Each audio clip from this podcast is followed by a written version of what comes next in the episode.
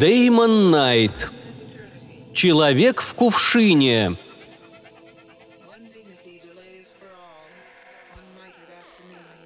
В крохотном номере гостиницы на планете Менг было тесно. Голубоватый солнечный свет падал из окна на затоптанный серый ковер, на массивную пепельницу, усыпанную окурками, на батарею пустых бутылок.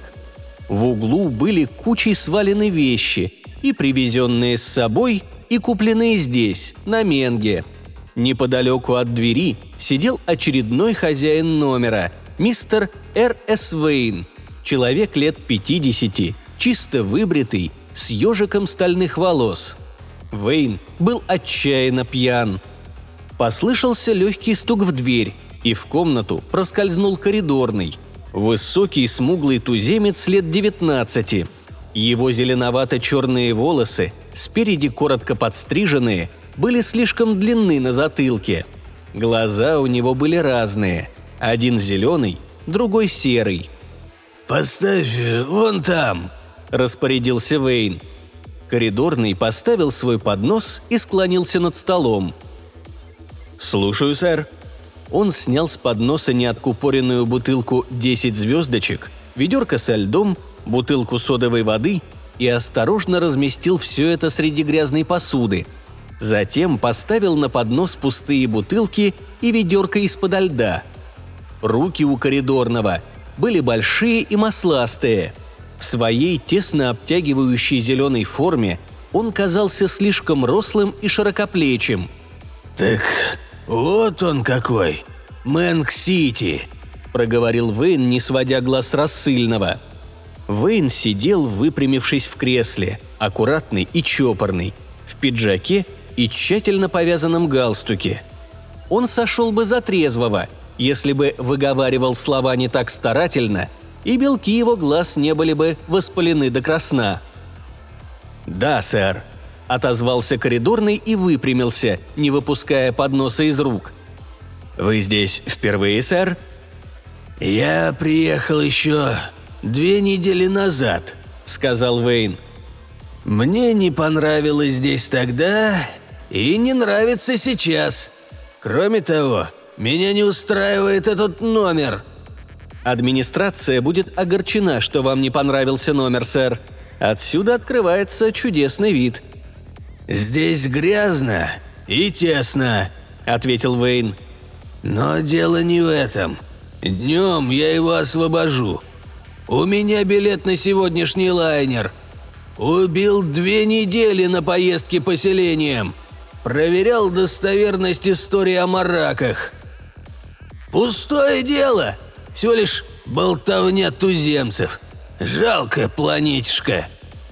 Он в упор посмотрел на коридорного и презрительно фыркнул.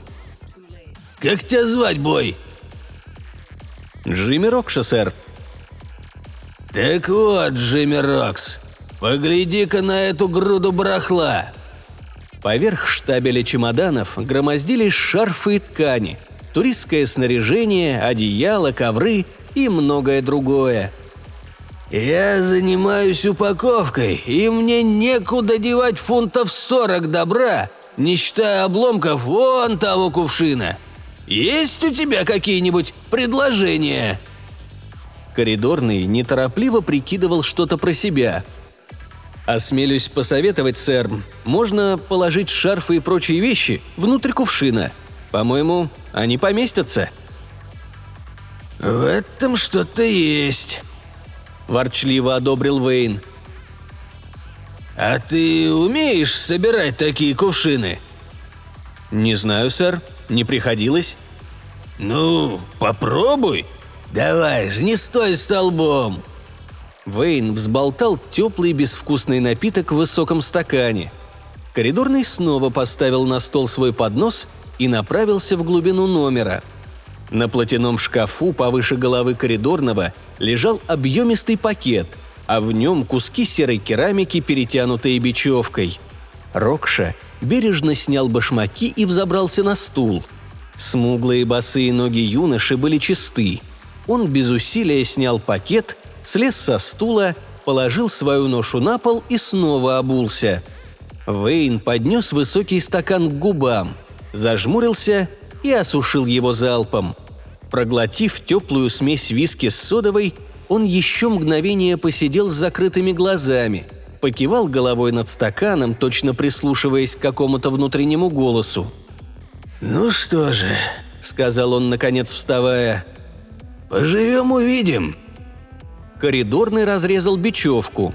В пакете лежали шесть длинных толстых черепков, по форме несколько напоминавших гигантские рожки для обуви. Были еще два плоских глиняных круга, один побольше – дно, другой поменьше и с ручкой – крышка. «Осторожнее подноси черепки друг к другу», – буркнул Вейн. Он стоял за спиной юноши. «Потом захочешь отодрать, да будет поздно». «Слушаю, сэр». «Я приобрел эту старинную вещь в одном селении. В таких сосудах когда-то хранили зерно и масло. Туземцы утверждают, будто мараки владели секретом их складывания. Слыхал про такое?» «В дальних деревнях детишки рассказывают много интересного», – ответил коридорный. Он успел уже разложить выпуклые черепки на манер лепестков вокруг большого плоского круга. Они заняли почти весь пол. Должно быть, в собранном виде кувшин приходился взрослому человеку по грудь. Выпрямившись, коридорный взял в руки два длинных изогнутых черепка и осторожно сложил их краями. Казалось, на последнем миллиметре они прыгнули друг другу навстречу, словно намагниченные, и слились воедино.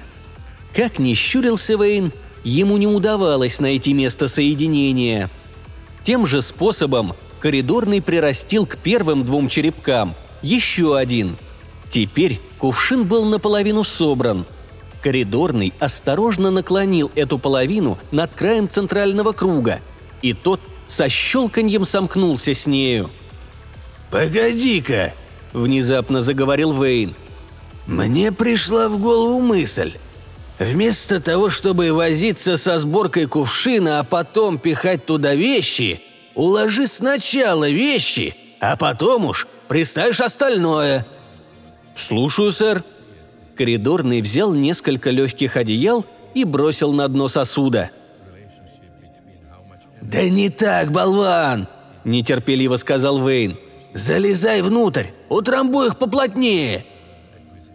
Коридорный заколебался. «Слушаю, сэр». Он бережно перешагнул через несобранные черепки и, стоя на коленях на дне сосуда, принялся скатывать и укладывать одеяло. На цыпочках, передвигаясь за спиной коридорного, Вейн молча приложил к одному длинному черепку другой. Звяк, потом третий. Звяк – а когда, наконец, поднял их, звяк, щелк, бока обеих половинок слились. Кувшин стал цельным. Коридорный оказался внутри. Вейн тяжело дышал, ноздри его раздувались. Из зеленого портсигара змеиной кожи он достал сигару, обрезал перочинным ножиком и зажег. Пустив изо рта дым, он наклонился и заглянул в кувшин – если не считать изумленного возгласа, в момент, когда стенки сосуда смыкались, коридорный не проронил ни звука. Вейн увидел перед собой смуглое лицо, запрокинутое вверх, и встретил взгляд разноцветных глаз. «Прошу вас, сэр, выпустите меня из кувшина, пожалуйста», – взмолился коридорный. «Не могу», – ответил Вейн. «В селении меня не научили разбирать такие кувшины», – Коридорный провел языком по губам. «Там натирают кувшины древесным салом. Когда оно просачивается между черепками, те распадаются». «Ничего подобного мне там не дали», – безразлично сказал Вейн. «Тогда, сэр, осмелюсь вас спросить, разбейте кувшин и позвольте мне выйти». Вейн снял с языка табачную крошку и с любопытством, поглядев на нее, легким щелчком сбросил на пол. «Сегодня я заметил тебя в холле, едва переступил порог. Битых две недели шарил поселением. И вот, пожалуйста, встречаю тебя в холле». «Сэр?» «Ты марак», – заявил Вейн, не повышая голоса.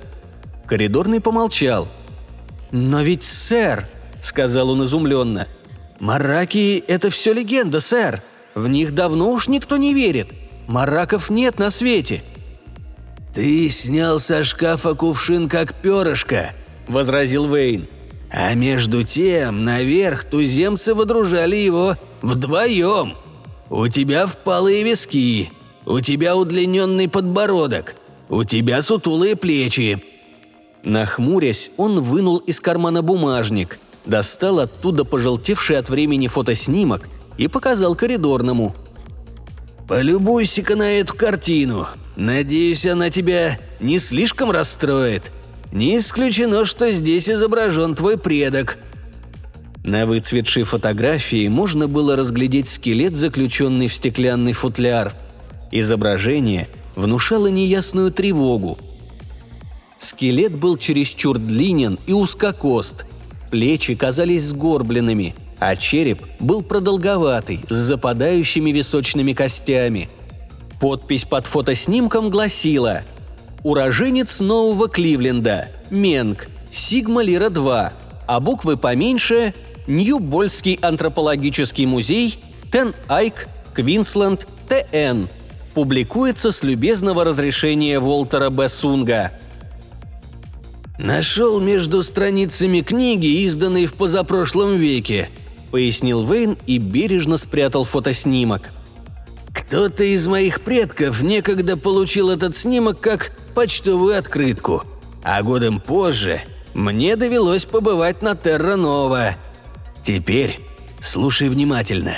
Музей по-прежнему существует, но тамошние сотрудники утверждают — что у них вообще никогда не было подобного экспоната. Хранитель музея, по-видимому, считает эту открытку поддельной.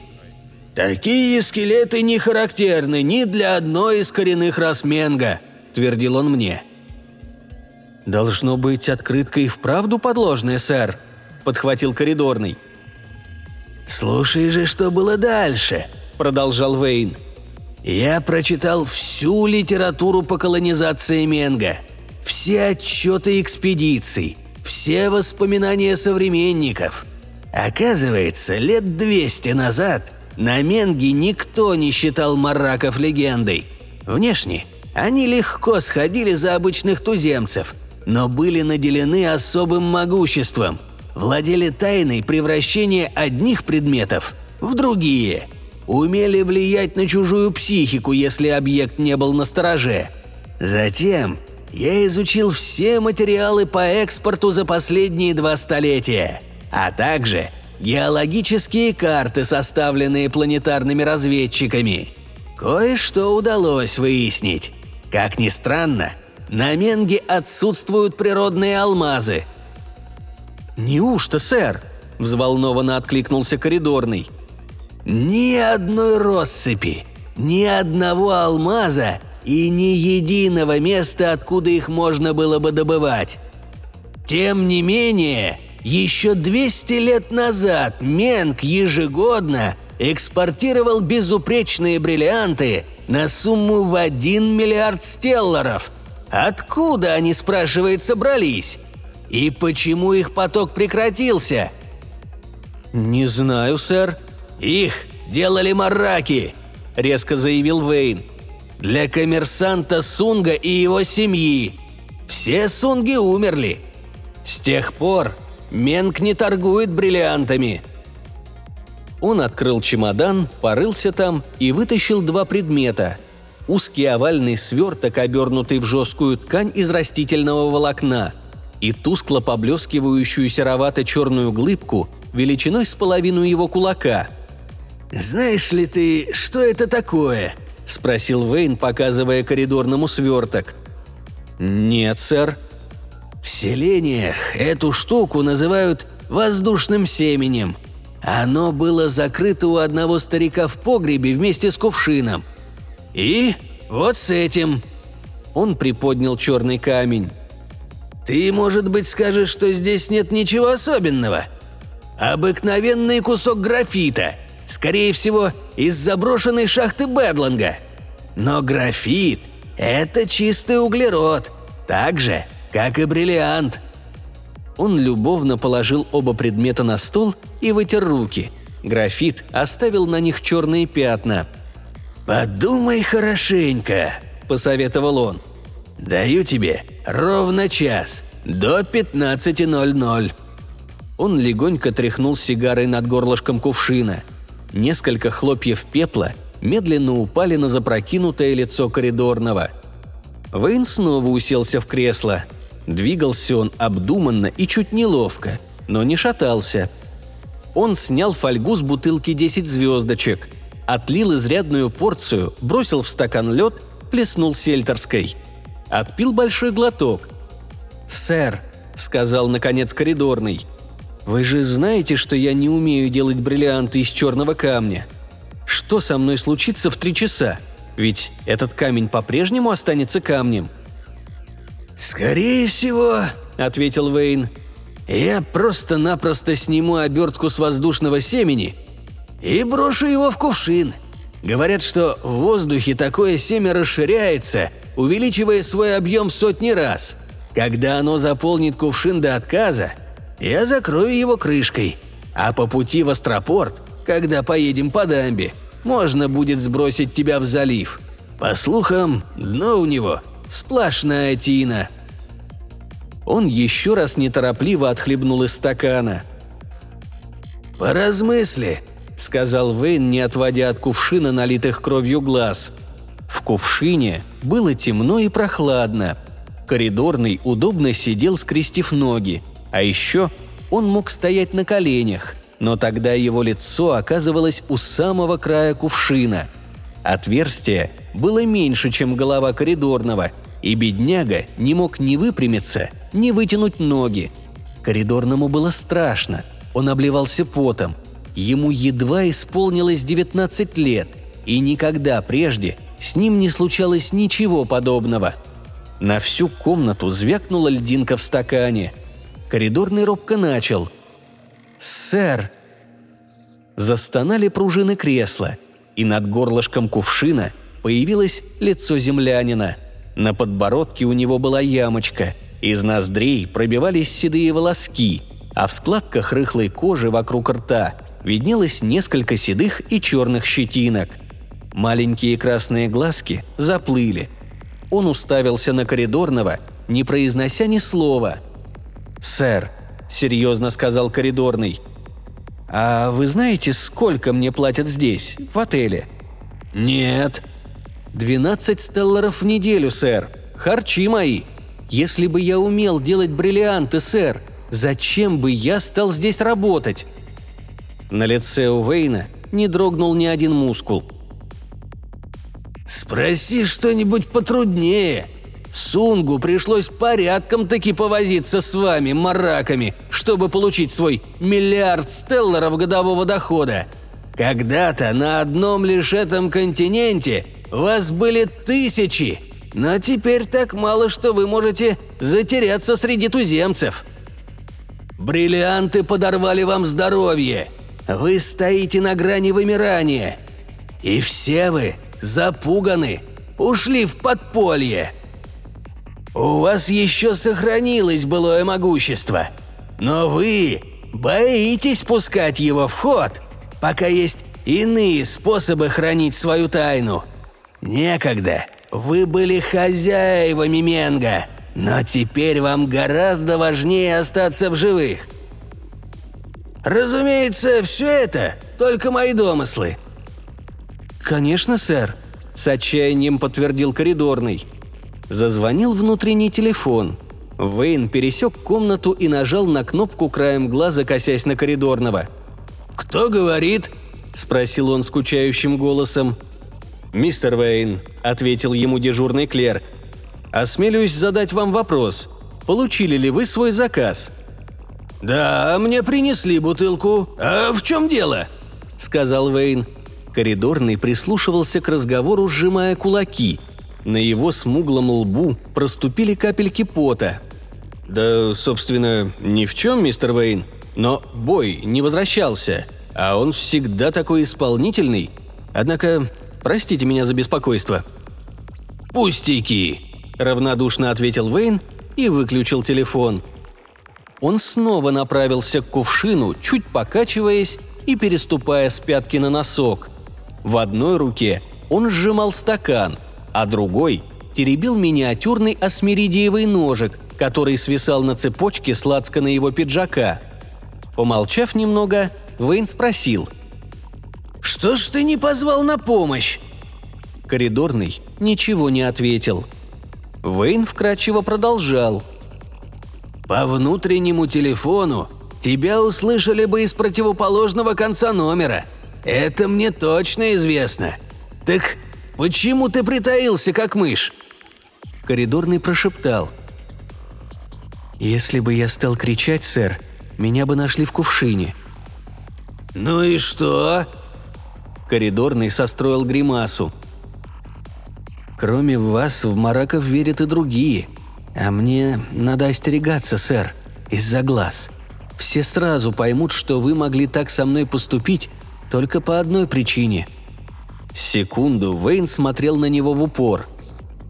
«И ты рисковал задохнуться в воздушном семени и с камнем на шее угодить в залив, лишь бы тебя никто не нашел?» Прошло много лет с тех пор, как Менк видел охоту на мараков, сэр. Вейн тихо фыркнул, бросил взгляд на стенные часы. «Сорок минут», – пробормотал он и вернулся в свое кресло. В комнате царила тишина, если не считать едва слышного тиканья часов. Немного погодя, Вейн пересел за письменный стол. Он вставил в пишущую машинку бланк таможенной декларации – и стал медленно тыкать в клавиши, чертыхаясь над сложными иероглифами межзвездной письменности. «Сэр», — ровным голосом обратился к нему коридорный, — «вы же знаете, что убийство двуногого существа никому не сходит с рук. Ныне вам не проклятое старое время». Не отрываясь от машинки, Вейн буркнул. «Это ты так думаешь?» Он отхлебнул из стакана и отставил питье в сторону. «Даже если узнают только, что вы обошлись непочтительно с каким-нибудь старейшиной захудалой деревни, сэр, и то вас будет ждать суровая кара». «Не узнают», – заверил его Вейн. «Во всяком случае, не от старейшины». «Сэр, даже если бы мне удалось создать вам бриллиант, за него бы не дали больше нескольких тысяч стелларов», для такого человека, как вы, это безделица». Вейн помолчал, затем полуобернулся к коридорному. «Бриллиант чистой воды такого веса стоил бы все сто тысяч стелларов, но я не собираюсь его продавать». «Разве, сэр?» «Представь себе, я его сберегу». Вейн прикрыл глаза. Его пальцы застыли на клавишах. Внезапно он с содроганием пришел в себя, в последний раз ударил по какой-то клавише и вынул лист из машинки. Он достал конверт и поднялся с места, все еще глядя на бланк декларации. «Только ради того, чтобы стать владельцем и время от времени любоваться на него?» – тихо спросил коридорный. Пот заливал ему глаза, но он, как и прежде, сидел неподвижно, уперев кулаки в колени. «Вот именно», – сказал Вейн с тем же отсутствующим видом. Он медленно сложил листок и спрятал его в конверт, а затем подошел к почтопроводу у самой двери. В последний момент спохватился, выхватил листок из конверта и перечитал его. Щеки его залил румянец. Неторопливо смяв бумагу в комок, Вейн проговорил. «У тебя чуть-чуть не получилось!» Он демонстративно сложил листок пополам разорвал, сложил пополам половинки, разорвал, повторил эту операцию еще раз и еще, а потом выбросил клочки. «Всего лишь один неверный иероглиф», — заметил он. «Но этого было бы достаточно. Однако я объясню тебе, в чем твоя ошибка, парень». «Не понимаю вас», — сказал коридорный. «Ты полагал, что стоит только направить мои мысли на бриллиант, и мое внимание ослабнет. Так и случилось. Но я осознал, что происходит. И вот тут-то ты ошибся. Мне на этот бриллиант наплевать. «О чем вы, сэр?» – в недоумении спросил коридорный. «Для тебя, Стеллар, это новые штаны. Для меня же Стеллар или тысяча Стелларов – только сырье для заключения сделок. Я бы предложил тебе деньги, но ты сам объяснил, почему тебя не подкупить. Ты мог бы делать бриллианты и купаться в деньгах, но не смеешь. Вот почему мне пришлось действовать таким методом». «Сэр, я не понимаю, к чему вы клоните». «Отлично понимаешь. Теперь ты становишься опасен, не так ли? Тебя загнали в угол, и время истекает. Вот ты решил рискнуть». Он нагнулся, поднял и расправил какой-то клочок. «Вот здесь, как раз в графе «Клянетесь ли вы соблюдать обычаи Архона?» я вывел иероглиф «свинья». Если бы я отправил этот документ, через четверть часа сюда бы нагрянула полиция мысли. Он смял обрывок бумаги в комок и снова бросил на ковер. «Внушаешь мне, чтобы я забыл поднять с пола и сжечь этот клочок?» – добродушно осведомился он. «Ну-ну, валяй!» Коридорный судорожно сглотнул. «Сэр, да это вы сами! Просто описка!» Вейн впервые улыбнулся ему и отошел. Коридорный уперся спиной в стенку кувшина и, что было сил, оттолкнулся от противоположной стенки. Он так напрягся, что его мышцы чудовищно вздулись. Но глиняные стенки по твердости не уступали скале. Коридорный обливался потом больше, чем когда-либо. Он расслабил мускулы и, тяжело дыша, уткнулся головой в колени, пытаясь собраться с мыслями. Коридорный слыхал о землянах, не ведающих жалости, но до сих пор ни разу не видел их воочию. Он выпрямился. «Сэр, вы еще здесь?» Заскрипело кресло, и со стаканом в руке подошел Вейн.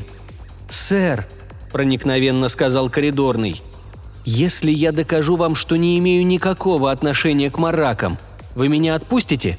По-моему, тогда меня надо будет выпустить, ведь правда?» «Ну, конечно!» – покладисто согласился Вейн. «Валяй, доказывай!» «Ну что ж, сэр, разве вы больше ничего не слыхали о мараках? Например, о том, как их отличить?» Казалось, Вейн задумался. Он опустил голову, и глаза его подернулись пленкой. О том, что они могут, и чего не могут», – подсказал коридорный. «Если я вам объясню, сэр, вы подумаете, что я лгу». «Погоди-ка». Вейн раскачивался взад и вперед, прикрыв глаза. Галстук у него все еще не сбился на бок. Полосатый пиджак сидел безукоризненно. Наконец Вейн сказал. «Да, кое-что припоминаю. Охотники за мараками пользовались этим вовсю. Насколько я помню, мараки не переносят спиртного. Для них это яд. «Вы в этом уверены, сэр?» – горячо спросил коридорный. «Конечно уверен». «Ну вот и хорошо, сэр». Вейн кивнул и отошел к столу за бутылкой 10 звездочек. Она все еще была полна на две трети. Вернувшись с бутылкой, Вейн сказал «Открой рот!» Коридорный широко раскрыл рот и зажмурился. Едкая жидкость полыхнула по зубам и гортани одновременно. Она потекла по щекам, а часть угодила в нос. Коридорный кашлял и задыхался. Он ничего не видел. Слезы застилали ему глаза, а жидкость огненной струей текла по пищеводу. Отдышавшись, юноша еле проговорил. «Сэр, сэр, это нечестно. Вы влили в меня слишком много. Дайте мне немножко из стакана». «Ладно, я хочу, чтобы все было честно. Попробуем еще». Вейн разыскал пустой стакан, налил туда на два пальца коньяку и подошел к кувшину. «Тише едешь, дальше будешь», – провозгласил он и по капельке влил содержимое стакана в рот коридорному. Коридорный все проглотил, и голова его пошла кругом от коньячных паров. «Повторим», — сказал Вейн и налил еще одну порцию. Коридорный выпил. В его внутренностях коньяк стоял комом, источающим невыносимый жар. «Еще раз», Коридорный опять выпил. Вейн угомонился. Коридорный открыл глаза и посмотрел на него с блаженным видом – «Вот, видите, сэр, вовсе не яд. Я выпил и остался в живых». «Хм...» – промычал заинтересованный Вейн. «Подумать только. Оказывается, мараки могут пить спиртные напитки». Торжествующая улыбка медленно сползла с лица коридорного. «Прошу вас, сэр, не шутите надо мной». «Если ты полагаешь, что это шутки, «Сэр, вы же обещали!» «Да, обещал. Если докажешь мне, что ты не марак. Действуй же, доказывай. Кстати, могу предложить тебе другое испытаньце. Я показывал тот скелет одному своему знакомому патологоанатому. Он сказал, что плечевые суставы слабо развиты. Скорее всего, марак не может поднять руку выше своей головы. Вот ты для начала и объясни, почему взобрался на стул, чтобы снять пакет со шкафа. А еще лучше, высунь руку из горлышка кувшина». Наступило молчание. Вейн достал из зеленого портсигара змеиной кожи еще одну сигару, обрезал ее осмиридиевым ножичком и зажег, не отрывая глаз от коридорного. «Теперь ты опять становишься опасен», проговорил он с явным наслаждением. «Обдумываешь. Дело принимает занятный оборот. Ты прикидываешь, как бы убить меня, не выходя из кувшина и не пользуясь своим могуществом марака. На здоровье. Прикидывай». Он облокотился на кувшин и пустил кольцо дыма. «У тебя осталось пятнадцать минут», Вейн не спеша скатал все одеяла, шарфы и ткани, стянул их ремнями. Снял с туалетного столика мелкие вещицы и уложил в саквояж. Окинул комнату взглядом, проверяя, не забыл ли чего-нибудь. Заметил на полу клочки бумаги и поднял крохотный бумажный шарик, который сам же скатал из одного клочка. С усмешкой показал этот шарик коридорному, бросил в пепельницу и сжег. Потом комфортабельно уселся в кресло возле двери. «Пять минут», — сказал он. «Три минуты», — сказал он. «Две минуты». «Ладно», – прошептал коридорный. «Да-да». Вейн встал и нагнулся над кувшином. «Согласен. Сделаю бриллиант».